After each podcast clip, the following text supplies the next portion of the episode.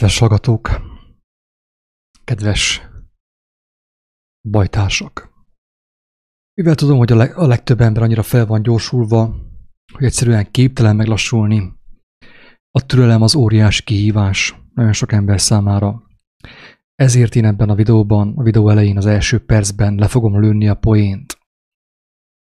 Azokért a személyekért, akik, akik egyszerűen, akiknek nincsen türelmük, végighallgatni azt, amiről itt szó lesz ebben a videóban. A poén a következő, nagyon röviden és tömören ki van írva a leírásban, a Facebookon, a Youtube-on, el lehet olvasni. Bármennyire is hihetetlenül hangzik, a tiltakozásokat azon erők szervezik, amelyek ellen az ember tiltakozik. Újból olvasom, hogy jusson el a az elméig. Elnézést, senkit nem akarok én hülyének nézni, de fontosnak tartom a továbblépéshez, hogy az első mondatot megértse a kedves hallgató. Vésődjön be az ő elméjébe. Tehát tudom, hogy hihetetlen és furcsán hangzik, de a tiltakozásokat azon erők szervezik, amelyek ellen az ember tiltakozik. Amikor kimész tüntetni, amikor tiltakozol, amikor petíciózol, amikor sztrájkolsz, akkor gyakorlatilag ugyanazt a játszmát játszott, amelyet azon személyek szerveznek, akik ellen tiltakozol. Sőt, korábbi videókban már azt is bebizonyítottuk Isten segedelmével, hogy pont azáltal, hogy tiltakozol, azáltal táplálod és élteted őket. Persze ez most sokak számára felfogadatlan, érthetetlen, de nekem teljes meggyőződésem, hogy aki személyesen kezdi éhezgetni az igazságot, az megtapasztalja azt, hogy az Úristen ad neki egy más látást, egy olyan látást, amivel korábban nem rendelkezett, és akkor nem kell egy ilyen, egy ilyen kendős csavargót hallgasson a Facebookon, a Youtube-on az ilyen dolgokról, mert neki lesz személyesen erről látása. És én mindenkit ezen arra bátorítok, kedves agatók, hogy tehát én senkitől nem veszem el azt a, azt a lehetőséget, hogy tőlem, általam szerezzen inspirációt, de viszont én mindenkit arra bátorítok, hogy vágyakozzon arra, hogy személyesen kapjon kijelentéseket, megértéseket. Vágyakozzon mindenki az újjászületésre, Istennek a lelke által, mert különben sok mindent nem fog megérteni.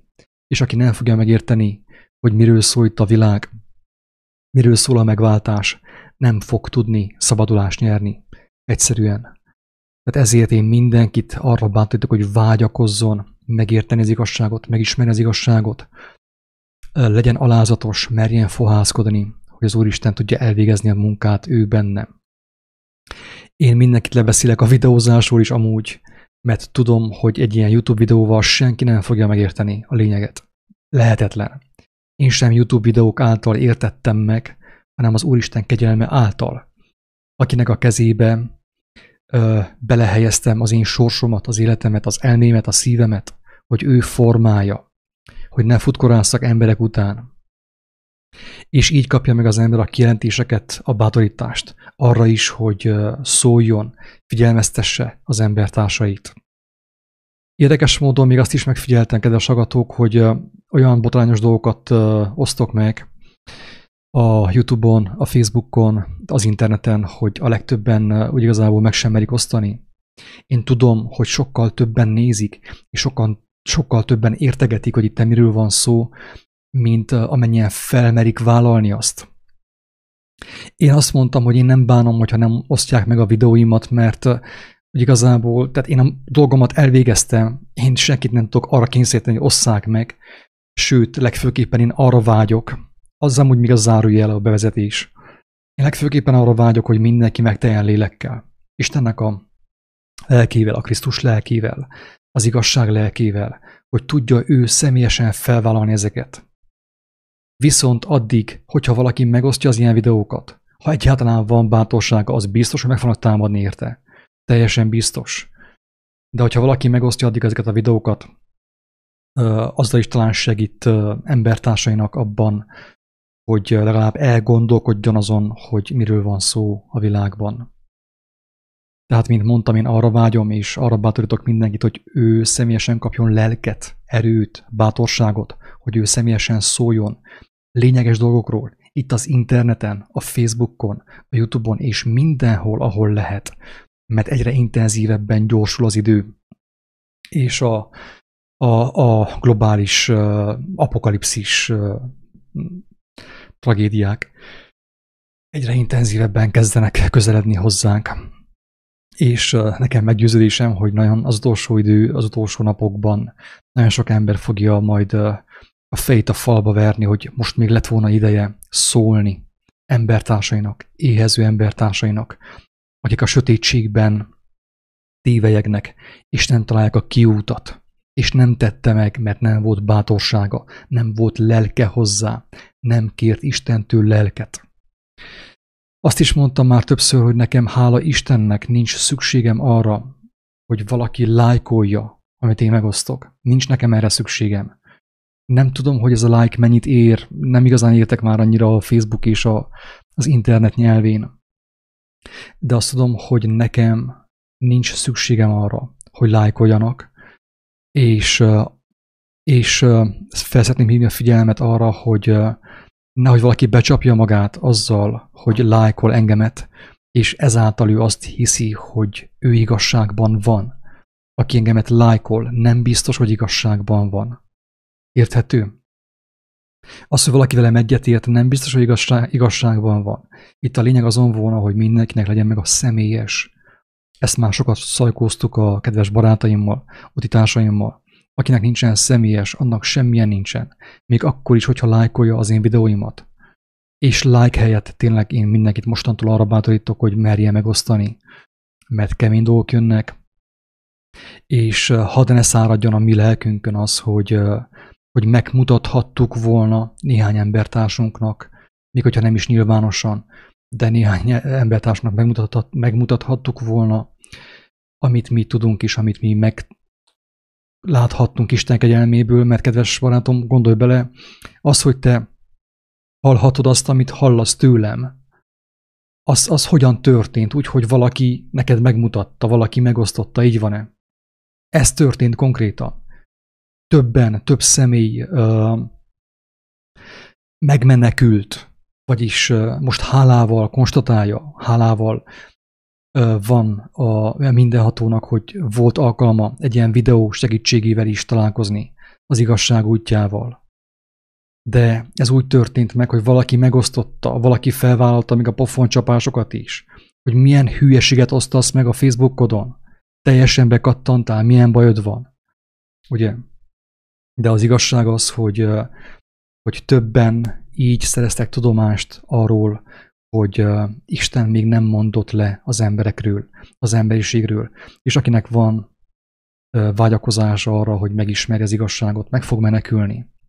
De ez tényleg arra van szükség, hogy amit tudok, vagy ahogy tudom, azt én végezzem el.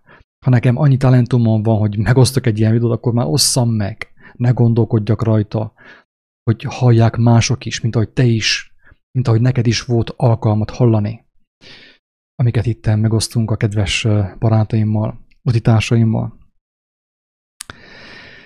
Tehát tiltakozás az 5G ellen, van-e értelme a tiltakozásnak? És az előben itt felolvastam, kedves hallgatók, hogy bármennyire is hihetetlen a tiltakozásokat azon erők szervezik, amelyek ellen az ember tiltakozik. Na, akkor most próbálj meg, hogyha ha ez igaz, ha ez így van, akkor próbálj meg eldönteni, hogy van-e értelme a tiltakozásnak, vagy sem.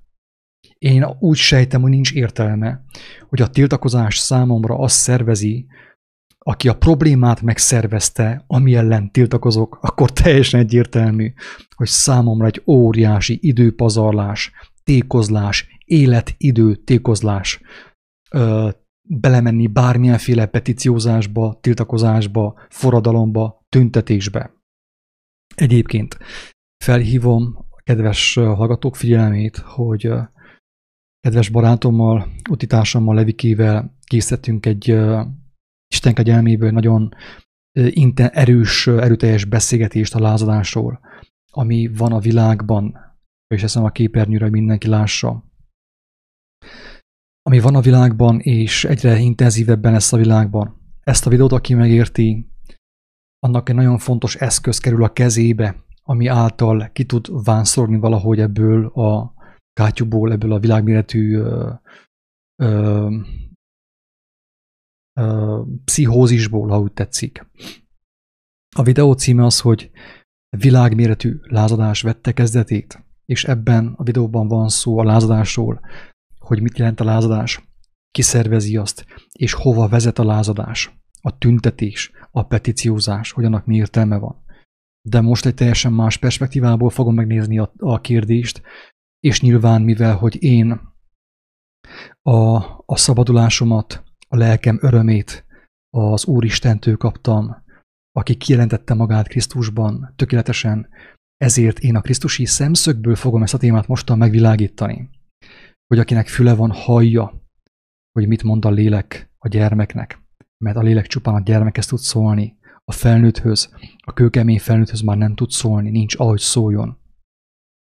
Mert a felnőtt ő már bezárta a kapukat, és nem tudja megérteni, miről szól a lélek szava, Isten lelkének a szava. Kiváltsunk vissza a címre. Tehát ott tartunk, hogy, hogy a tiltakozásnak nem sok értelme van, mert az épp az a szellemiség, az az erő szervezi a tiltakozást, aki a problémát benyomta az emberek szeme elé. És más nagyon fontos dolog, amit be fog bizonyítani ebben a videóban, Isten segedelmével, az, hogy nincs olyan rossz az ég világon. Tehát nincs olyan rossz az ég világon, amitől tiltakozás révén meg lehetne szabadulni. Próbál meg ezt is megemészteni valahogy, hogy nincs olyan rossz a világon, ezen a földön, a földkerekségen, amitől tiltakozás által meg lehetne szabadulni. Ez be lesz bizonyítva ebben a videóban.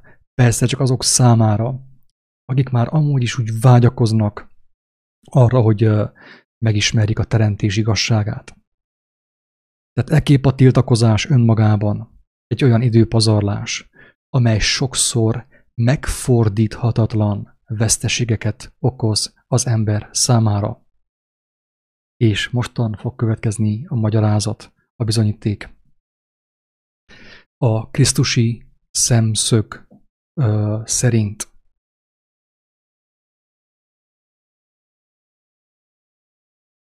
Amúgy a legegyszerűbb bizonyíték, kedves agatók, éppen ő volt, tehát Krisztus maga volt a legegyszerűbb bizonyíték. Hogyha valaki őt megismerte, az uh, tudja, az tudja, hogy, uh, hogy ő az életével bebizonyította, hogy nincs értelme tiltakozni.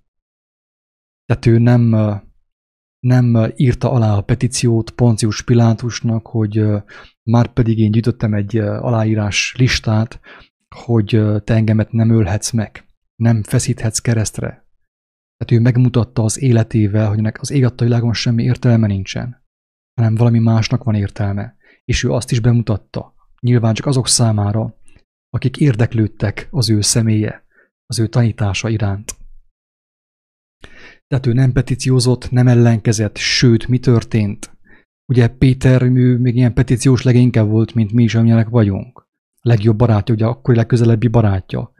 Ő petíciózni akart, és azt mondta, hogy mester, lépjünk le innét, nem kell meghalljál.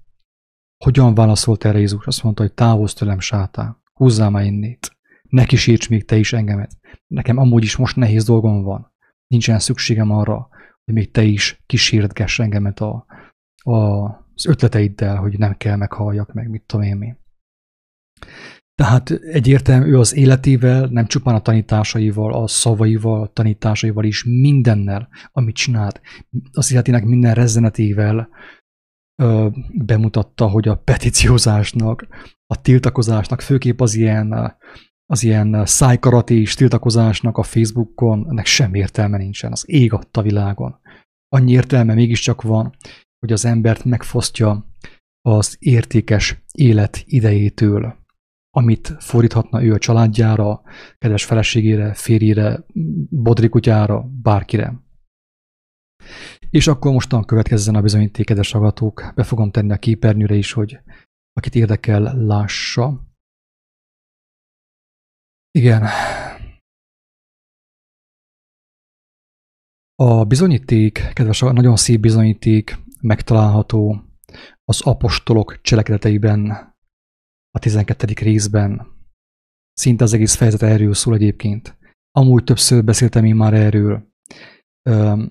Többször el kell mondani persze, mert én is, nekem is az Úristen több jelzést adott, tehát több figyelmeztetést adott addig, amíg, tehát mielőtt én felébredtem volna, ráébredtem volna arra, hogy, hogy én már nincs mit keressek az emberi gondolkodásban, az emberi sak, agy komitéban, hogy én saját erőmből, saját értelmemmel nem leszek képes megszabadulni abból a kátyúból, abból a labirintusból, amiben én belekerültem a társadalom segítségével. Tehát akkor mostan következzen az írás, és hangosan szépen felolvasom, ha tudom, mert gyenge a beszédkészségem. Néha nem tudok jól olvasni, egyszerűen nem megy. Na de Istenre bízom ezt is. Tehát apostolok cselekedetei 12. rész.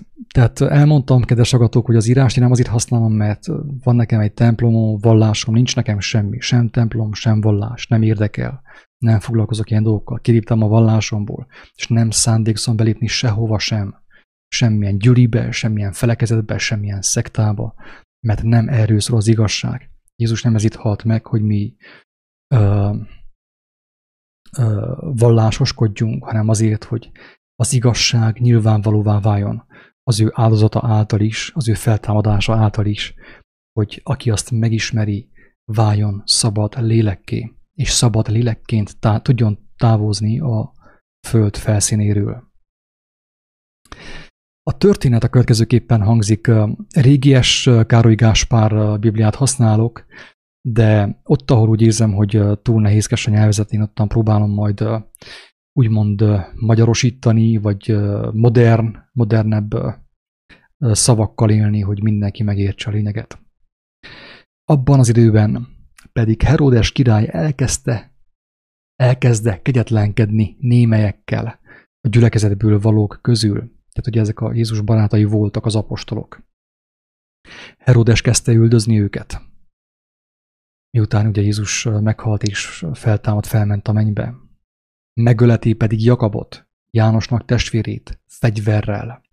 Tehát itt, ahogy Jézus felment a mennybe, ugye az igazság miatt elkezdődött, én nem azt mondom, hogy a keresztény üldözés, mert még szó sem volt kereszténységről úgy igazából. És főképp az a kereszténység, ami van ma a világban, annak úgy gondolom, hogy bátran mondhatom, hogy nincsen semmi köze ahhoz, amit ezek a fiúk véghez vittek azokban az időkben. Tehát megtörtént, megkezdődött az igazság üldözés. A Heródes, a király ugye, ő kezdte üldözni a, az igazság hírvivőit, Jézus barátait, és fegyverrel.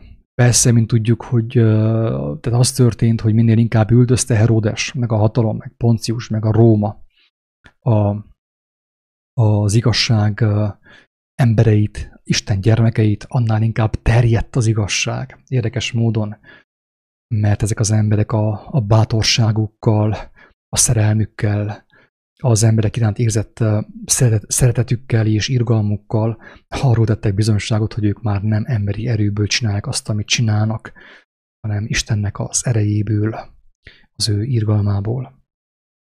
Tehát Herodes megölette Jakabot, János testvérét fegyverrel. És látván, hogy ez tetszik a zsidóknak, hát ugye ez nem meglepő sajnos, ma is tetszik a zsidóknak, mély tisztelt a kivétel, mert vannak olyan zsidók, akik felébredtek, ezért óvatosan kell bánni a szavakkal, a zsidózással, mert vannak olyan zsidók, akik, akik fel vannak ébredve, felismerték Krisztusban, Jézusban a Krisztust, a Istenek a tökéletes szavát, hívó szavát az életre. De viszont, mint tudjuk, akkor is és most is nagyon sok zsidó, sőt a többség ugye az igazság ellen harcolt, hadakozott. A zsidók élvezték azt, hogy, hogy a, ugye a király, tehát a földi hatalom üldözi az igazság gyermekeit, Isten gyermekeit. És látván, hogy ez tetszik a zsidóknak, föltette magában, hogy elfogadja Pétert is. Ugye csak itt már kemény fába vágta a fejszét, ugye, mert Péter egyik legkeményebb osztopa volt az igazságnak, ez az igazság. Tehát Péter valóban eléggé kőszikla volt. És Heródes annyira felbátolt, hogy gondolta, hogy hamar Pétert is felakasztatja ott, vagy kettévágatja a zsidók előtt, hogy a zsidóknak legyen cirkusz, ugye, örüljenek neki. Kit el is fogadván tömlöcbe veté, átadván négy négyes katonai szakasznak, hogy őrizzék őt, húsvét után akarván őt a nép elé vezettetni. A cirkuszt mindenképpen meg akart adni a népnek, hogy örüljenek annak, hogy, hogy legyőzte a, a fejedelem, ugye a király legyőzte a, ezeket a hülye szektársokat, ugye, akik Jézust követték. Tehát húsvit után szándékozott a nép elé vinni Pétert, és mindenki előtt ugye nyilvánosan megöletni őt. Péter azért őrizteték a fogságban, a gyülekezet pedig szüntelen könyörög vala az Istennek ő érette. Erről csak egy zárója, kedves hallgatók. A katolikus vallásban azt mondják, hogy, hogy, hogy az emberek imádkoznak, tehát hogy megvan írva a Bibliában is, hogy imádkozni kell a szentekért. Valahol megvan írva, tényleg van ilyen, hogy imádkoznak a szentekért.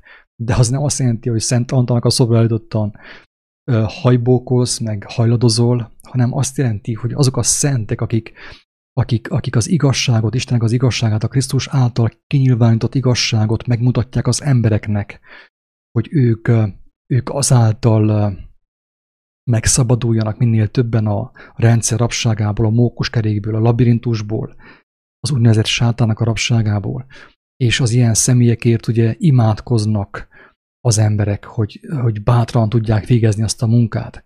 És persze nekem is kötelességem, imádkozni az ilyen személyekért. Úgy vágyam is arra a szívemben, hogy az Úristen adjon erőt minden egyes szentnek. Persze itt a Földön senki sem szent, de azok ugye neveztetnek az írás szerint szentnek, akik ebben a munkában ö, szorgoskodnak, ö, próbálván felhívni az embertársaik figyelmét a szabadulás lehetőségére, amit a jóságos Isten, a szerelmes Isten felkínál a tévejgő embereknek, a tékozló fiúknak és lányoknak.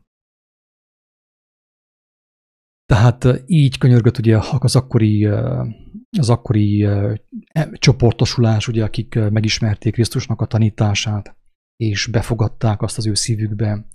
Így könyörögtek Istennek Péterért.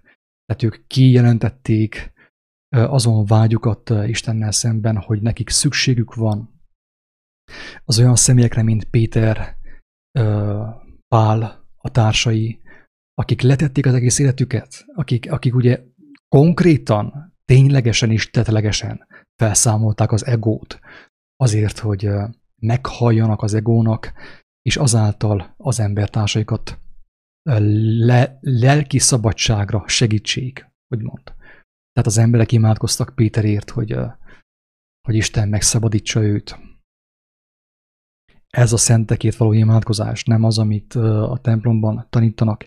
És ezt már nem is elmarasztalással mondom, kedves hallgatók, inkább fájdalommal mondom, hogy van ilyen babonaság a Földön, és én senkit nem akarok lenézni, mint mondtam, mert én is épp olyan gyarú ember vagyok, mint mindenki más. Nekem is szükségem van arra, hogy az Úristen megelevenítsen minden nap engemet, és ne szippantson magába a világ.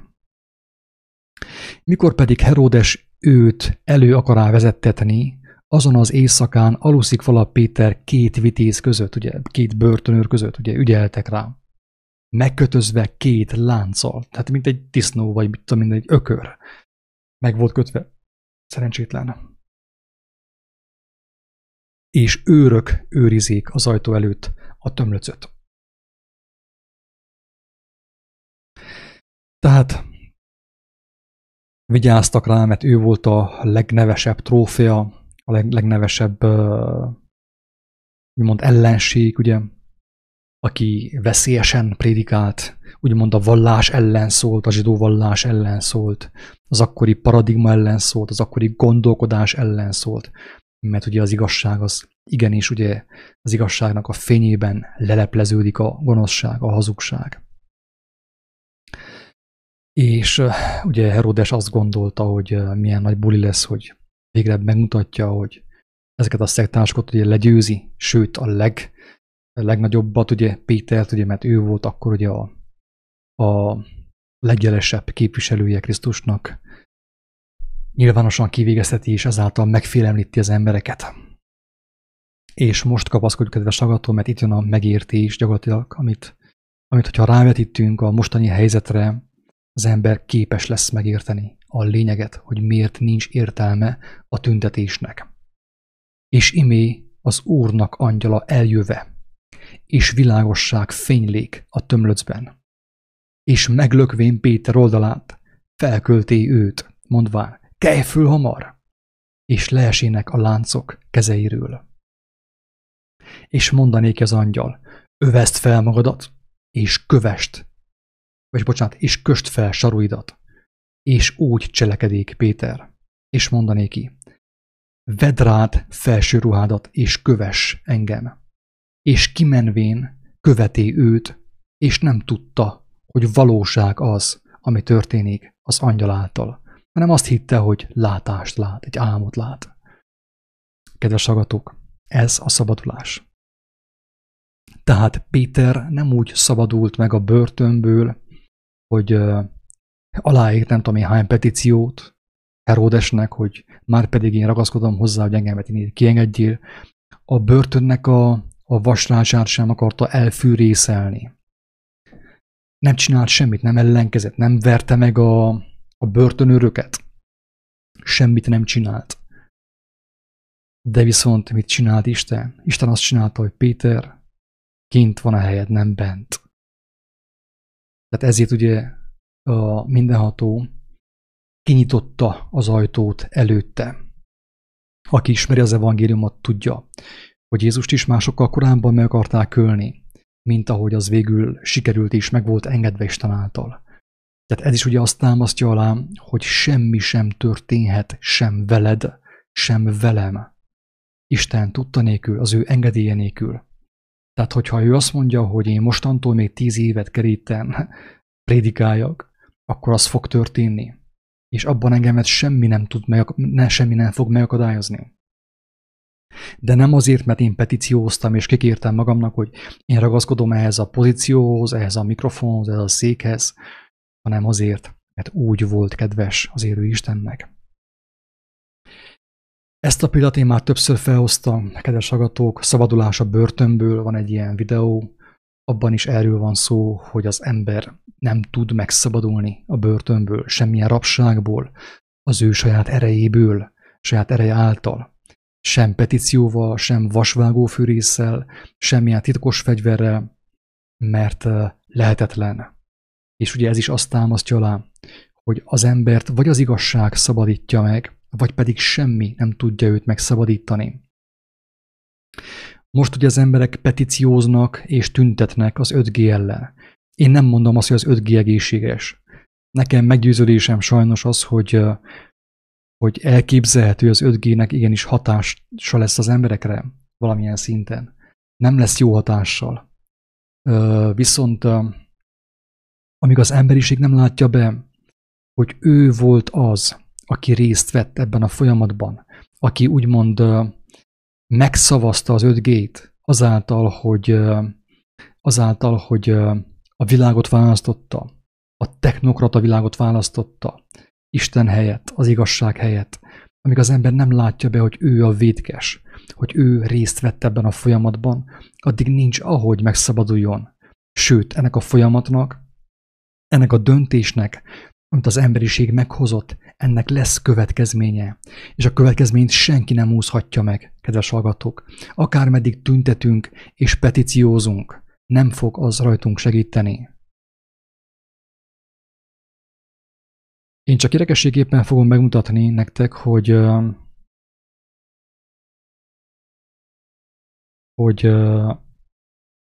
hogy milyen tüntetések vannak az 5G ellen, milyen protestálások.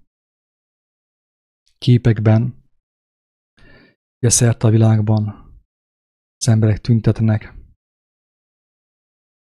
és, és nem tudom, hogy, hogy miért, nem, végülis tudom, hogy miért nem ébred fel az emberiség ebből a kómából, hogy azt gondolja, hogy ottan tüntet a, a poszterel a, a főtéren, a hősök terén azáltal bármi is meg fog változni. Tehát nincs ahogy megváltozzon, kedves agató, mert nem ez az életnek a rendje. Isten nem azt mondta, hogy tüntess, és akkor minden meg fog változni, nem azt mondta, hogy fordulj hozzám, és bízzál bennem. Bízd rám magad, bízd az én értelmemre, az én bölcsességemre magadat. És a többit én elvégzem. Ez a gyermeki ö, állapot, kedves agató. A gyermek szabaddá válik, de Isten ereje által, nem a saját tüntetése által. Én láttam egy néhány képet itten, most éppen nem látok olyan, de olyant is láttam az előbb, amikor ilyen maszkos emberek tüntettek az 5G ellen. És elgondolkodtam azon, hogy tehát nagyon sokan a tüntetés van, ugye, amit lehet látni a televízióban. Itt van például egy hölgy, fekete maszkban. Ő tüntet az 5G ellen.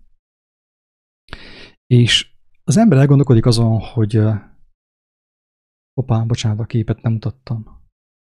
Itt van a hölgy, az öt, ugye a fekete maszkal. Tüntet az 5G ellen. Sőt, itt mindenki maszkol van.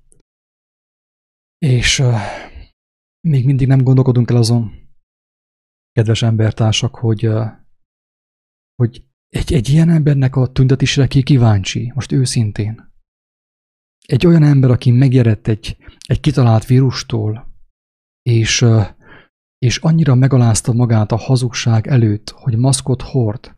Tehát ő a teremtés koronája, kedves hallgató. Mutassam meg ezt a képet, nagy képernyőn. Itt van, kedves hallgató, a teremtés koronája, három koronája, aki ugye fél egy olyan vírustól, amit úgy igazából senki nem látott, és uh, még hogyha létezik is, kedves hallgató, most próbál meg elképzelni azt, hogy uh, hogyha ha igaz az, hogy az ember, már pedig úgy néz ki, hogy az ember a minden teremtmény közül a legmagasabb teremtmény, teremtés. Ugye? Tehát nem hiába mondja az írás, hogy az ember a teremtés koronája.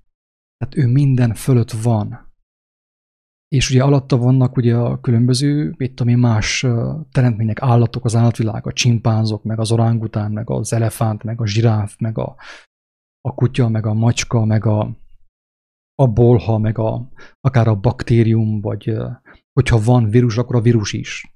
De hangsúlyozom, hogy, hogy aki a vírust kitalálta, és arról beszélt, ő nem látta a vírust, csak ő feltételezte, ez a Louis Pasteur volt, ugye?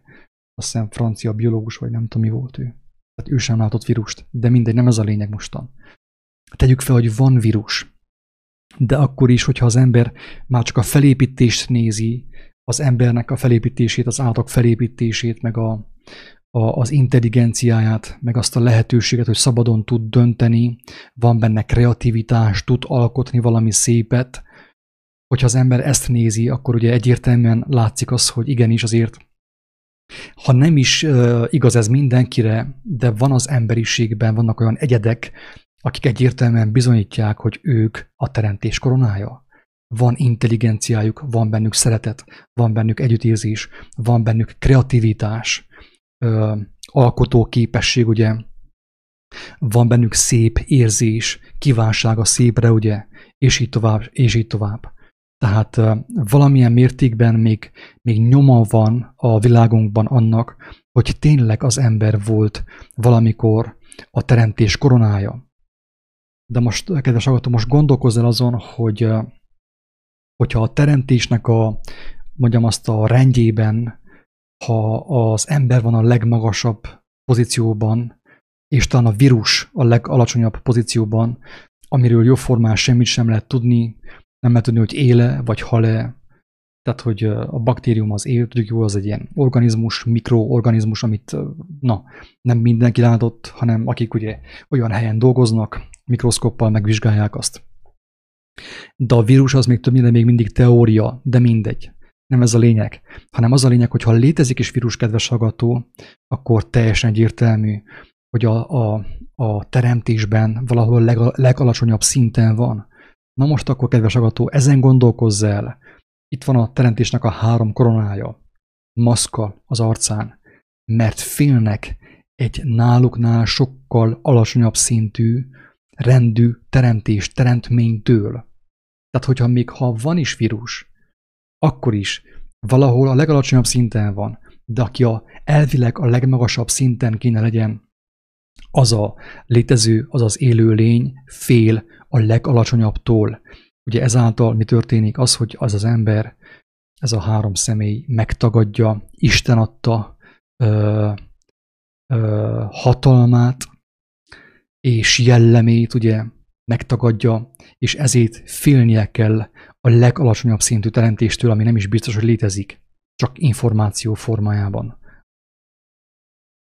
Ez a, ez a baj, kedves hallgatós, akkor most egy ilyen ember kimegy az utcára plakáttal, hogy, hogy neki nem kell 5G, kit érdekel, hogy ő mit gondol? Hát én megértem, hogy egy olyan ember, akinek van értelme, van bátorsága, van jelleme Istentől, van karaktere, megvan a, az az isteni szikra benne. Egy olyan ember azt mondja, hogy ő követeli azt, hogy, hogy ne legyen 5G, ezt én még megértem. De amikor maszkos emberek követelik, akik megalázták magukat a vírus feneke alá, kedves hallgatók, én nem akarok csúnyán beszélni, néha mégis sikerül. De őrültség, tehát kit fog érdekelni? Most tegyük fel, azt mondják, ugye, mit tudom, a világ vezetői, Soros György, meg a társai, meg a bankárok, meg Rothschild, meg társai. Ők ezt, hogyha látják a televízióban, röhögnek ezen, hogy mit akartok, mit akartok a vírusnak, a, egy kitalált vírusnak a fenek alatt vagytok, a vírustól féltek. Mit követelőztök, és kitől követeltek? Egy nállatoknál sokkal magasabb rendű embertől akartok ti követelni valamit? Mi a garanciátok arra, hogy ti azt meg is fogjátok kapni? Érthető a lényeg, tehát, hogy igazából van petíciózás, van tüntetés, van lázongás, de valójában nincsen lázongó, nincsen tüntető, tehát nincs aki, mert az a jellem, az az Isten formálta jellem már nem létezik. Nem létezik itt a Földön, csak nagyon, nagyon ritkán. Én tényleg nekem, nekem a szívem szakad meg, kedves agatok. Én, én már nem tudok, nem is, nem is akarok én elmarasztalóan beszélni embertársaimról, nincs értelme annak, mert tudom, hogy az senkit nem tud megsegíteni, de viszont ezek egyszerű gondolatok, középcsoportos logika alapján gondolkodj el, hogy például, hogyha most a béka kiáll a, egy ilyen táblával ott a, egy, egy, egy ilyen zöld levére, és tüntet a gólyák ellen, hogy már pedig ők nem akarnak gólya, hogy a gólyák visszajöjjenek Afrikából. Kit érdekli, hogy a béka mit gondol? Senkit. Miért? Azért, mert a béka sokkal lejjebb van, mint a gólya. Ezért a gólya szépen megérkezik, és megtömi a hazsikáját békával. Na most egy olyan ember, aki a legalacsonyabb szintű ö, ö, létezőtől fél, mit akar ő tüntetni, és kinek akar ő petíciózni? Tényleg megkérek szépen az Isten szerelmére gondolkodj el. Tudom, hogy ha azt mondom, hogy mit tudom, hogy fohászkodj, imádkozz, az túl magas az egódnak talán, megtörténhet. De hogyha elgondolkodsz már aggyal, már az is valami, mert talán meg fogsz látni valami nagyon fontosat. Valami fontos összefüggést. Én akkor most felolvasnék egy, egy ilyen petíciót, egy ilyen felhívást arra, ugye, hogy miért kéne tüntetni, vagy ö, ö, mi a videó címe? Elfelejtettem. Miért kéne tüntetni az 5G ellen? Tiltakozni az 5G ellen? Itt van a petíció, vagyis egy ilyen fajta felhívás. Azt mondja valaki, és kedves agatók, tehát hogyha netán a, az írománynak a szerzője is hallja ezt, én szeretném elmondani, hogy én nem elmarasztalóan mondom, én, én, én féltéssel mondom, fájdalommal mondom, szomorúsággal mondom, alázattal mondom, amit mondok.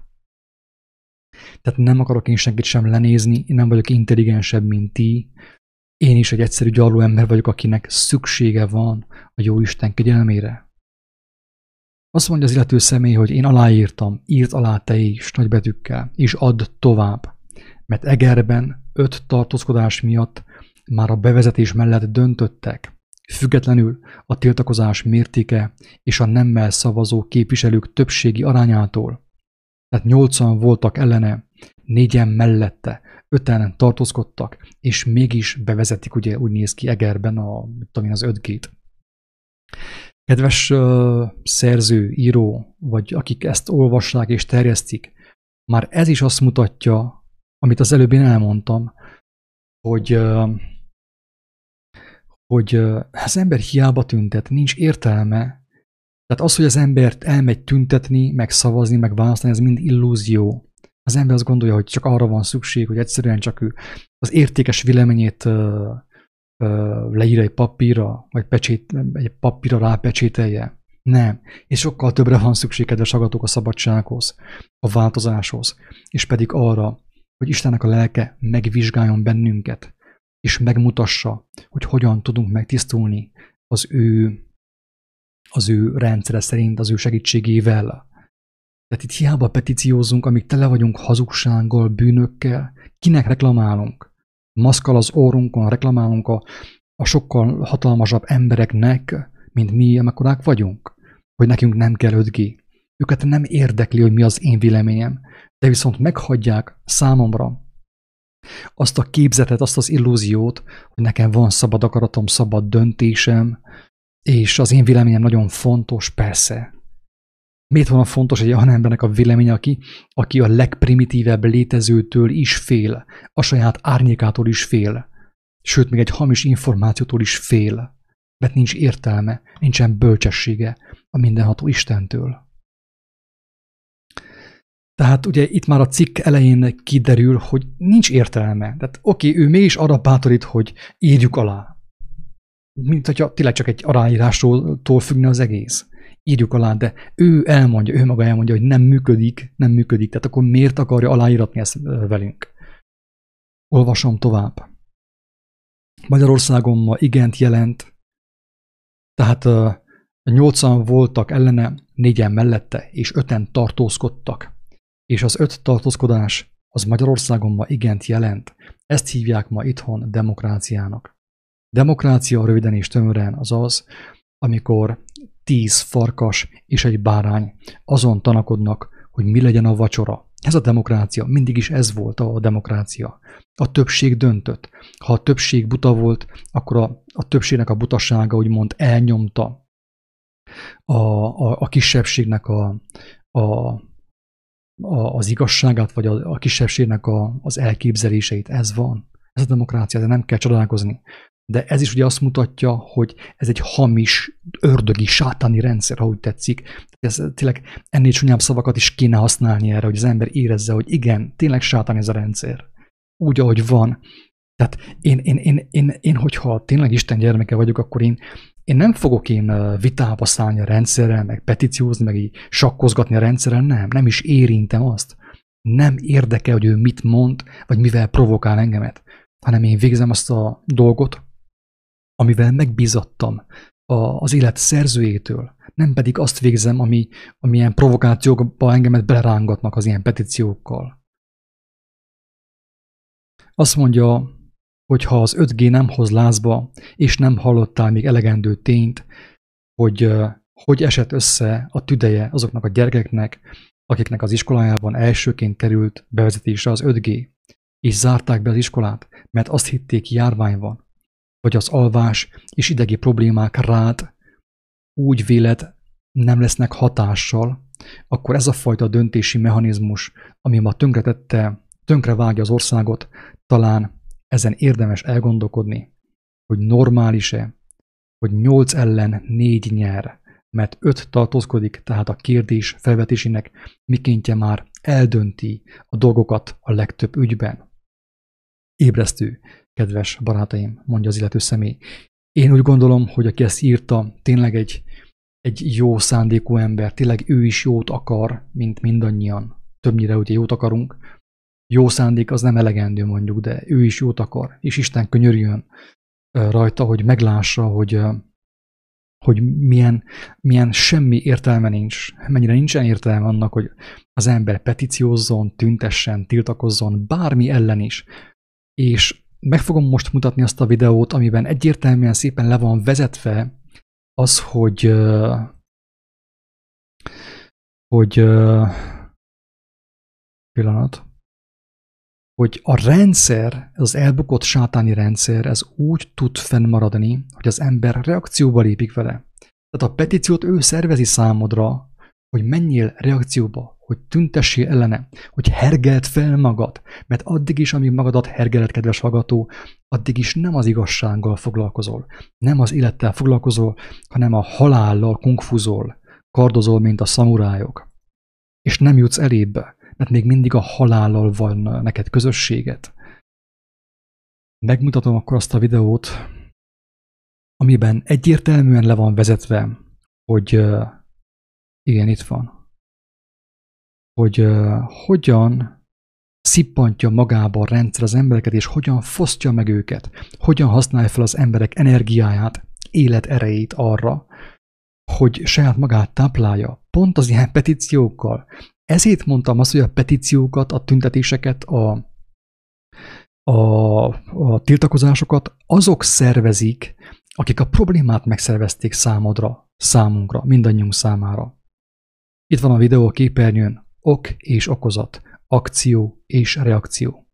Ebből a videóból meg tudja érteni bárki, akiben van igazság, szeretet és Isten szeretet, hogy mi a lényege a petícióknak, a tüntetéseknek. És akkor most én visszamegyek az íráshoz, hogy megmutassam, hogy gyakorlatilag mi is történt ott azon a helyen, amiről beszéltünk az előbb. Tehát ugye, hogy Pétert nem a tüntetés hozta ki a börtönből, hanem Istennek az akarata. Mert Isten szerint Péternek nem volt helye a börtönben. Isten szerint Péternek nem járt le az ideje. Ezért nem volt joga sem Heródesnek, sem a császárnak, sem senkinek őt fogva tartani. Ezért ugye jött az angyal, megnyitotta a börtönajtót, elaludtak az őrök, és Péter kisitált a börtönből. Ez Isten hatalma, az élő Isten hatalma, drága barátom. Tudom, hogy meseszerű, tudom, hogy hihetetlen, mert annyira agymosottak vagyunk, hogy nem tudjuk mi ezt felfogni, hogy mi, mit jelent az élő, Istennek a hatalma. Nekünk ez már nehéz felfogni, nekem is nehéz, nem csak neked. Mert én is ö, rabul ö, estem a, a, a globális agymosásnak, ami ugye folyik mindenhol. Tehát a börtönnek az ajtaját nem Péter nyitotta meg tüntetéssel, petícióval, lázongással, lázadással, tiltakozással, hanem Istennek a jókedve, az ő irgalma, az ő hatalma, és ma is megnyitja. Aki azt hiszi, hogy ez hülyeség, annak elmondom, hogy ma is történik ilyen, kedves hallgatók. Ma is történik ilyen. Rengeteg olyan dolgot látunk és tapasztalunk mi is, ami egyértelműen megmutatja számunkra, hogy mit jelent Istennek a hatalma egy nagyon nehéz szituációban, egy betegségben, egy rabságban. Richard Wurbrandal ez történt, ugye? Ott volt a börtönben, és, és Isten vele volt, és akik őt fogva tartottak, tartották, azokat a személyeket ő ejtette rabul, mivel az igazsággal. A börtönőrök, a medicisták, meg a társai nagyon sokan Istenhez fordultak az ő hatására. Ez Istennek a hatalma, kedves hallgató. És ebben a szituációban hogy arról van szó, hogy Pétert kihozza ő a börtönből, mert azt mondja, hogy Herodes bácsi, erről ne volt szó, ezt neked nem engedem meg.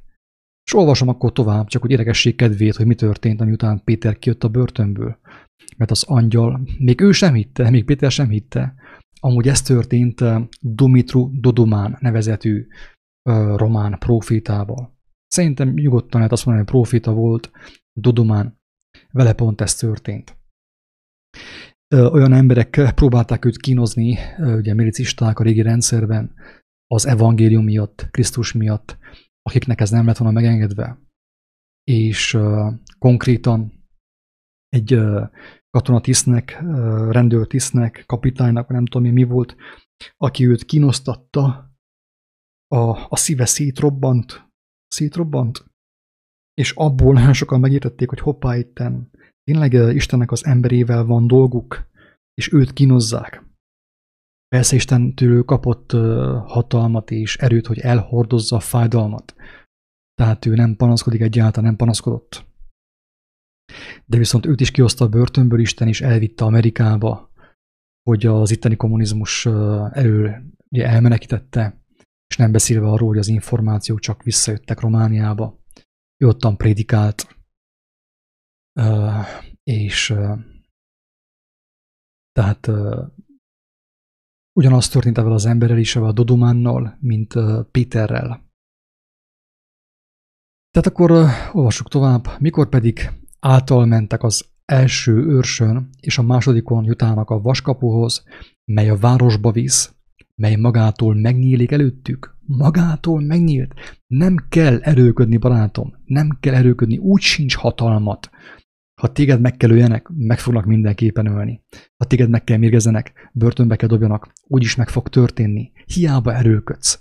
Te viszont, ha gyermek vagy, úgy sem fog veled semmi sem történni, mielőtt azt az Úristen megengedni. Hogyha megengedte, akkor te nyugodt lehetsz abban, hogy ad neked akkora erőt, és akkora bizalmat, meg tehermentesítést, hogy te azt el tud hordozni, akár mosolygó arccal, mert Istvánnal mi történt? Istvánnal az történt, hogy őt az igazság miatt megkövezték, ugye, halára kövezték, és akik ezt látták, azt mondták, hogy az arca tündökölt, ragyogott, mint az angyalnak az arca. Érted már, hogy miért mondta Jézus, hogy az én terhem könnyű, az én igám gyönyörűséges, hogy az én terhemet vegyétek fel, hagyjátok a fenébe a régit, tegyétek le a régi terhet a világtól, amit kaptatok.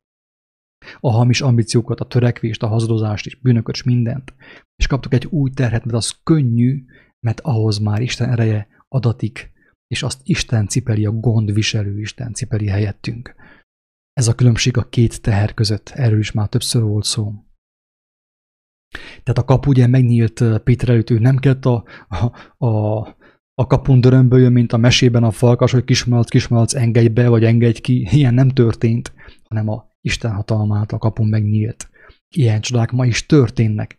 Persze az ember nem tud róla, miért. Azért, mert el van süllyedve az anyagban, a rothadásban, a pénzét való robotolásban el van süllyedve, nem lát ki abból, és ezért nem látja Istenek a csodáját.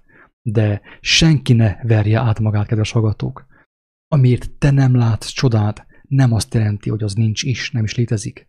Mert az, aki a Istenhez fordul, az ő, hogy kapjon tőle látást, bölcsességet, erőt, mindenki lát csodát. Kérés nélkül látunk csodákat, szinte nap, mint nap, kedves hallgató. Csak úgy elmondom, érdekességképpen, úgysem ez a lényeg, mert senki nem fogja látni addig, amíg nem tette le az ő szívét, az ő elméjét Istennek a kezébe, a Krisztus kezébe, a kereszt tövébe, ha úgy tetszik.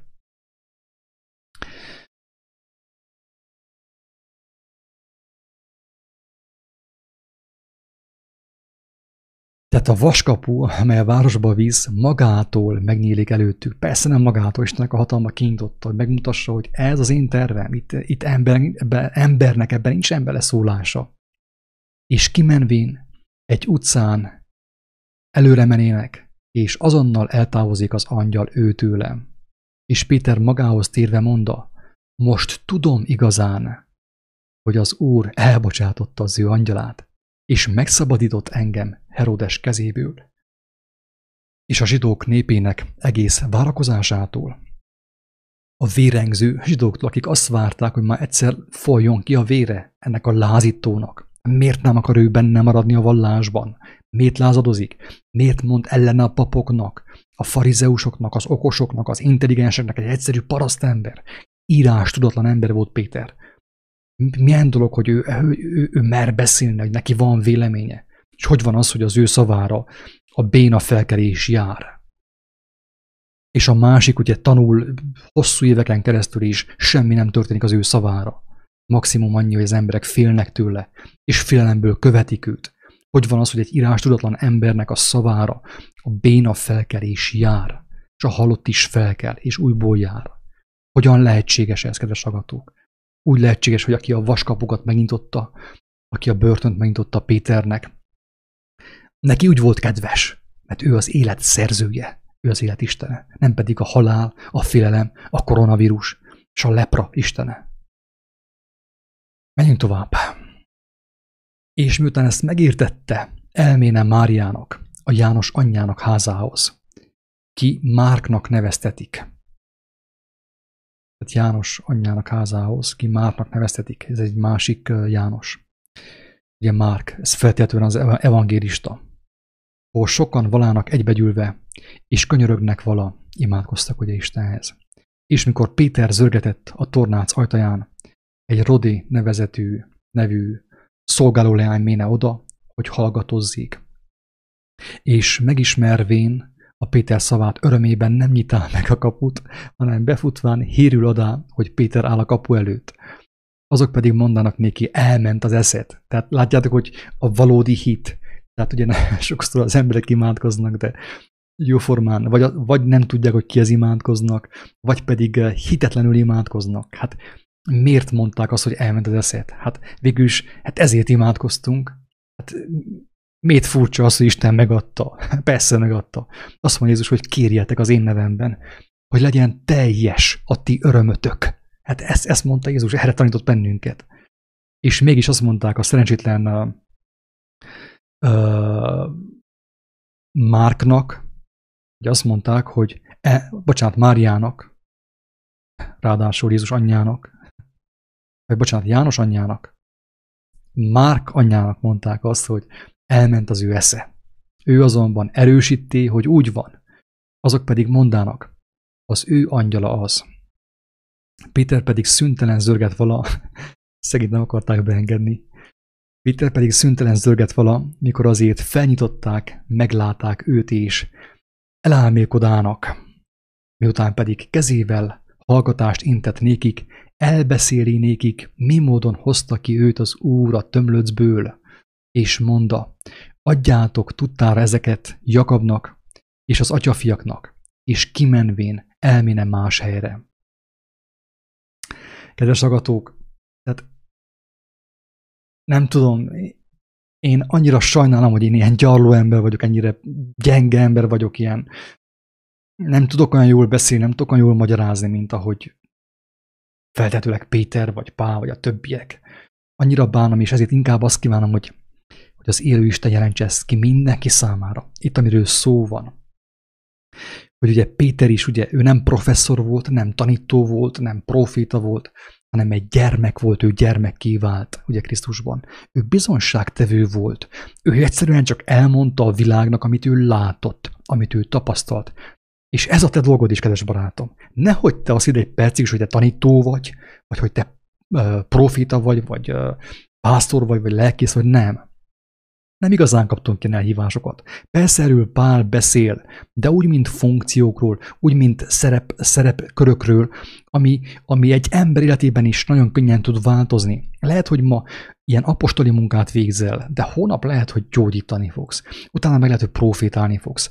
Utána meg lehet, hogy halottat támasztasz fel. Nem te döntöd el, hogyha a te életed le van téve Isten kezébe, akkor nem te fogod eldönteni, hogy, hogy akkor mit fogsz te csinálni. Hogy te profita vagy, vagy apostol, vagy nem tudom én mi vagy. Nem. Ahogy lehetettem az életemet, én, én Krisztusivá kell váljak, Krisztushoz hasonlóvá. Krisztus nem azt mondta, hogy én most apostol vagyok, profita volt, vagyok, nem. Ő minden volt. Gyerkőcökkel játszott, tanított, halottakat támasztott fel, gyógyított, megdorgálta a képmutatókat. Tehát minden volt ő. Ahogy a lélek őt vezette. Ezért mondom azt, hogy nincsenek ilyen funkciók. Ezt, ezt valahogy el kell felejteni egy picit. Hogy a, a Krisztusi lélek támadjon fel bennünk is, ő vezessen bennünket oda, ahol a helyünk van. Mert nem biztos, hogy neked ott van a helyed, ahol eddig volt. Lehet, hogy mától teljesen máshol van a helyed. Teljesen más szerepkört fogsz kapni. Annál is inkább, kedves agatok, az idők változnak. Honnét tudhatja az edény, hogy a fazekasnak milyen formájú edényre van szüksége? Hát persze nem tudja. Tehát nem az edény fogja eldönteni, hogy, hogy a fazekas most egy tányért fog belőle formálni, hanem a fazekas fogja eldönteni, hogy nekem mostan kulacsra van szükségem a borhoz, például. És ezért ugye nagyon szépen fogalmazza a jelenések könyve, ott már nem beszél ilyen nagy professzorokról, meg mit tudom én, tanítókról, meg apostolokról, meg nem tudom én kikről, hanem ő bizonyságtevőkről beszél. Ez a mi dolgunk, kedves agató. Mindenki a neki megadatott hívás szerint, értelem szerint, bölcsesség szerint bizonyosságot tesz. Tehát elmondja az ő személyes bizonyosságát, hogy hát ha valaki azáltal hitre kap, vagy megmutatja azt erővel, hatalommal, gyógyítással, akár halottak feltámasztásával. Ez a lényeg, és Péter is ilyen volt, szépen bement, és szépen elmondta neki, hogy fiúk, lányok, ez történt. Fogjátok már fel, hogy élő valóság, amiről ő beszélt. Szokjatok már hozzá ahhoz, hogy ezt ő teljesen komolyan gondolta. Nem tréfált három és fél éven keresztül velünk, hanem ezt teljesen komolyan gondolta, hogy csináljuk azt, amit ő csinált, amit ő nekünk megmutatott, mert arra erőt ad az Isten, mindenható. És akkor Péter elmondta, hogy mi történt, hogy hogyan szabadult meg. Tehát nem úgy szabadult meg, hogy petíciózott. Tehát azért, azért próbáltam ezt úgy valahogy így uh, uh, érzékeltetni, meg így körülírni, hogy fogjuk már fel, hogy a petíciózás, a, a tiltakozás, a tüntetés ugyanazon szellemiségtől való. Az erőszakos szabadulni akarás is ugyanattól a világi szellemiségtől való, mint a probléma. A probléma és a, a tüntetés, meg a lázadás ugyanazon, mondjam azt, antikrisztusi szellemiségtől való. Tehát aki petíciózni akar, és aki azt hiszi, hogy a tüntetéssel megoldja a problémát, az ember durván be van csapva. Durván be van csapva. Nem is tud róla, mennyire be van csapva. Ő azt gondolja, hogy hú, mekkora hős volt, ugye? Pontosan, mint ahogy hogy ugye azok a leggyávább emberek, akik ugye maszkot tesznek, ők a világ hősei, mert megmentik a, a, a 80 éves nagymamámat ugye a, a kihalástól. Mert ők maszkot tesznek, és nem mennek ki a házból. Tehát a, a leggyávább emberek lettek a hősök, ugye? Akikben nincsen jelen, nincsen tartás, akikben nincsen bizalom, nincsen reménység, nincsen egészség, nincsen bátorság. Ők a hősök, a gyávák. Pont, hogy írta Márai, vagy nem tudom, melyik írta, melyik költő. Ez van, kedves hallgatók.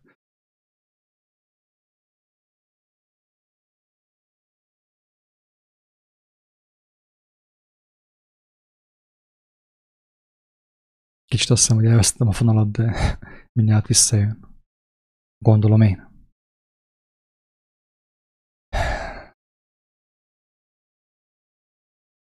Tehát ugye Péter bizonságtevő, ő megmutatta, ő elmondta, hogy ki mit kezd vele, az már az ő dolga.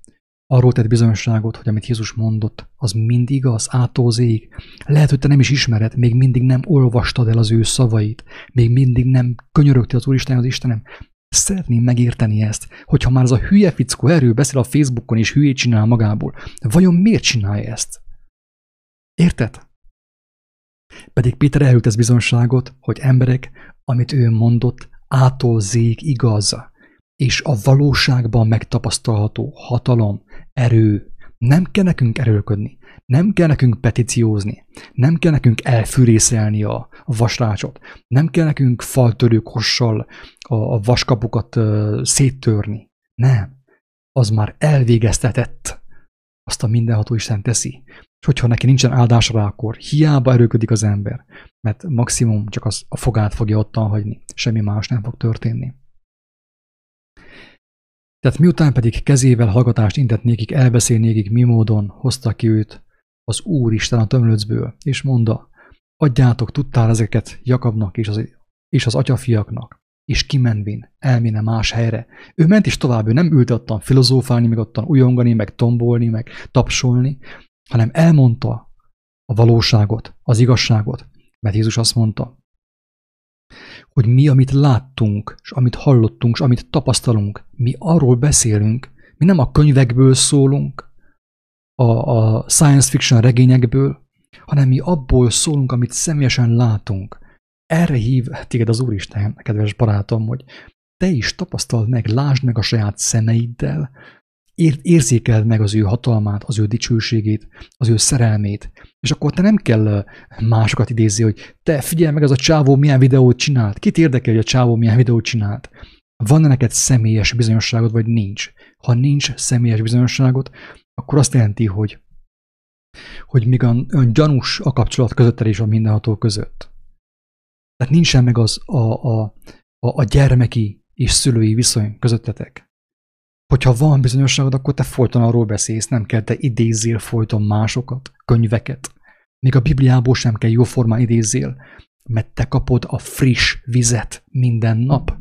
Erről szól a hit útja, ugye? Ezért is mondtam, kedves hallgatók, ott a Facebookon egy minap, hogy, hogy én a hitet nem azért kaptam Istentől, és a, a bizalmat, és az ő erejét, és az ő vigasztalását, az ő bátorítását, hogy én tudományosan magyarázkodjak. Kész, azt én hagyom a tudósokra, intézzék az ő dolguk. Én kaptam más eszközöket, kedves agatok. Én megkaptam a Krisztusnak az eszközeit, az ő hatalmát, hogy én azt használjam az igazság meg, meg, megmutatására, és ne, ne pedig a, a professzoroknak az értekezéseit folyton osztogatom meg. Tehát aki megkapta és aki élő hitet kapott, nem egy ilyen beképzelt, bemantrázott hitet, aki élő hitet kapott, ő abból beszél, pontosan úgy, mint Jézus. Amit ő lát, amit ő tapasztal, amit ő felfogott eh, Isten kegyelméből, és azt ő megosztja, mint talentumokat. Isten pedig ugye megszaporítja azt. Amikor pedig megvirat, nem cseki háborúság támad a vitézek között, mi történt? Hát Péterrel ugye, hát a börtönőr ki voltak akadva, hogy Péter meglépett a börtönből. Egyszerű, tanulatlan ember, zsákruhában, nagy kemény fegyveres őrök, és Péter lelépik a börtönből, és ezek persze nem, nem tudták felfogni, mi történhetett. Heródes pedig, mikor előkérte őt, és nem találta, kivallatván az őröket parancsolá, hogy kivégeztessenek, tehát megölette az őröket, ugye, mert Pétert ez is nagyon, tehát kedves agatok, az írásban minden mondat egy, egy, egy, egy könyv. Az írásban minden mondat egy hatalmas nagy tanítás. Figyelj meg, barátom! Te vagy az őr mostan. Ha te Isten még nem ismerted meg az ő kegyelmét, te őr vagy, aki a, a bebörtönzött igazságot próbálod fékezni. Érthető? Hogy mi a sorsod? Ez a sorsod ne. Jön Heródes, a te királyod, azt mondja, hogy ha az igazság megtalál lépni annit a börtönből, ami, amelyet te őrzöl, ugye abból a cellából, akkor ki fog végezni? Mert te Heródeshez tartozol, a földi hatalomhoz, és nem pedig a mennyei hatalomhoz. Amíg világi ember vagy, és amíg, amíg, amíg nem estél még szerelem, szerelembe a, a, az élő Istennel, addig világi ember vagy, és börtönőr vagy. Őrzött Pétert, hogy Péter ne tudja végezni az ő munkáját minél több ember megszabaduljon, minél több ember feltámadjon az igazságra, az egészségre. És akkor ugye jön a te urad, ugye, a Heródes, vagy a miniszterelnök, vagy nem tudom én ki, és ki fog téged végezni, mert nem tetszett a melót. Tehát ez van, tényleg nem is tudom, hogy mondjam, tehát én próbálom egyszerűen fogalmazni, érthetően, de ezt én már sokszor elmondtam hogy amiről én beszélek, az ez úgy sem fog senki előtt értelmet nyerni, amíg nincsen meg a személyes, meghitt kapcsolat, mint a menyasszony és a vőlegény között. Akinek ez nincsen meg Istennel, úgy sem fogja ezt megérteni. Akinek ez megvan, vagy aki vágyik erre, az ajándékba kapja meg ezt. Nem a tanulás miatt, nem a sok könyv miatt, a sok olvasás miatt, hanem amiatt, hogy ő vágyik arra, hogy végre ne embereket kövessen, hanem a szent igazságot, amiben élet van, amiben feltámadás van. Még van egy néhány bekezdés, ezt is már felolvasom egyúttal, hogy az érdekesség kedvéért, hogy lássátok, hogy mi volt a királynak a, a hogy mondjam, a sors része, ugye? Amiatt, hogy ő folyamatos figyelmeztetés, figyelmeztetés után ő minduntalan megtagadta az igazságot, Istennek a kegyelmét. Mi történt? Tehát ugye Péterrel mi történt, azt már láttuk. Ő nem kell tüntessen, őt a mindenhatónak az ereje kihozta a börtönből.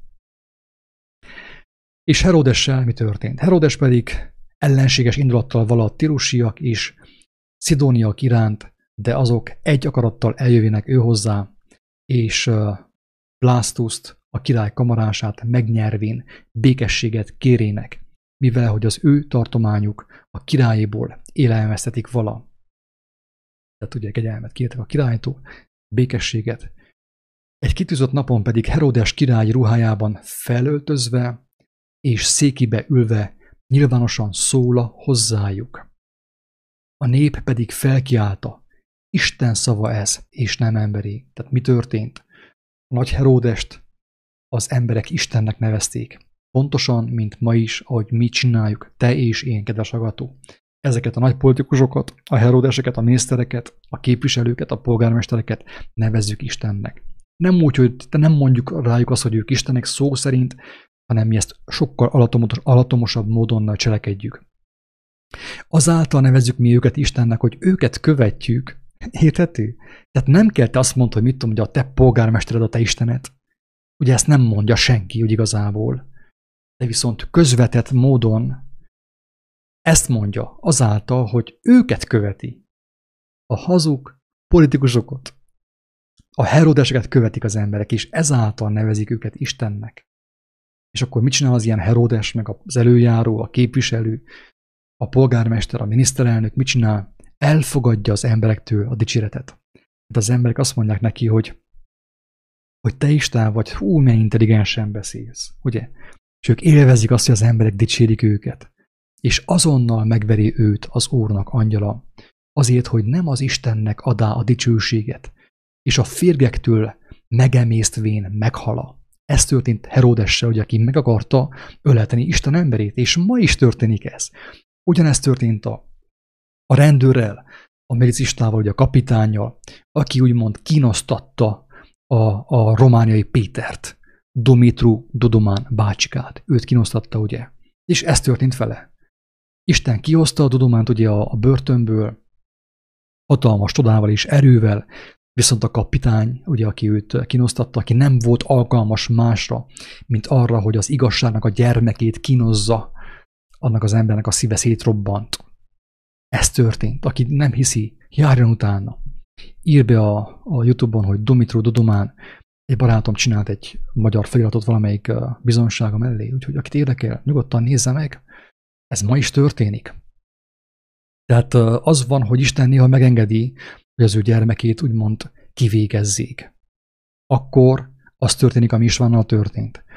Megadja neki a hatalmas erőt, az, hogy ragyogjon az ő arca, ő nem érzi azt a fájdalmat, ő már teljesen át van lényegülve. Megölték őt. Még ezáltal is bizonságot tesz arról, hogy neki nem egy teóriai filozófia az Istene, hanem az élő Isten, a világ teremtője az Istene. Viszont akinek nem engedte meg az Úristen, hogy hogy megöljék, úgymond, vagy kivégezzék az igazság miatt. Vagy hogy üldözik az igazság miatt. Ott nagyon is megtörténhet, hogy akit, akik őt üldözik, azok nagyon durván rosszul járnak. Úgyhogy nyugodtan lehet üldözni az igazságot, az igazság embereit, börtönbe lehet zárni, ki lehet nevetni őket, de viszont ennek ára van, kedves hallgatók, ennek ára van. Csak úgy zárójelben elmondom ezt. Tehát ugye Heródes, Heródest ugye, tehát eltávozta az élők sorából. Tehát sokáig szolgálta, már túl sokáig szolgálta a hazugságot, és Isten megengedte, hogy kész lejárjon az ő, az ő nagy képűsége, az ő önkény uralma, az ő diktatúrája.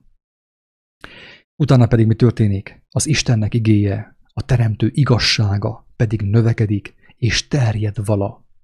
Barnabás és Saulus pedig visszatérének Jeruzsálemből, betöltvén szolgálatokat, maguk mellé vévén Jánost, kinek mellékneve Márk vala. Tehát ez a Márk, aki írta a Márk evangéliumot feltetőleg.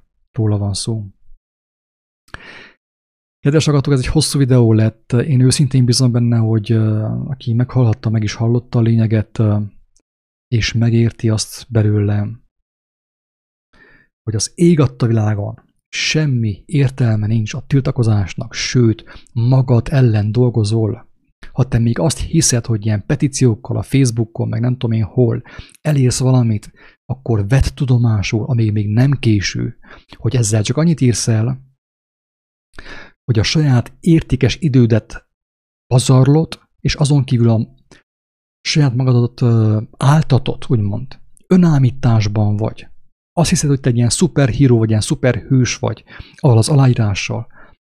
Tudod, hogy hogyan leszel szuperhős, kedves hallgató? Hogyha érdekel, akkor elmondom két szóban, néhány szóban.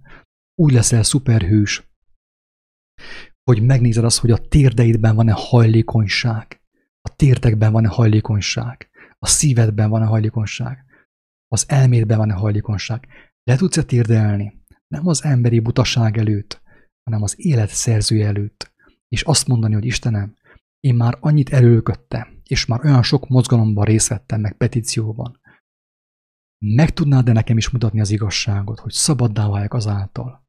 Na ehhez kell a bátorság, így leszel hős, kedves hallgató, mert Péter is így lett hős. Nem pedig a vasvágó fűrészsel a börtönben. Tehát a tiltakozásnak 5G ellen van-e értelme? Tényleg? Mindenki döntse el magának. Aki nem tudja eldönteni, annak azt javaslom, hogy ne engemet kérdezze, ne engemet zaklasson vele a véleményével, hanem inkább forduljon az élő Istenhez, mert Isten él, és mindenkinek is beszél, és mindenkinek válaszolni fog, aki igazán kíváncsi az ő hangjára, az ő igaz szavára, amiben élet van és feltámadás. Ingyen kaptátok, ingyen adjátok.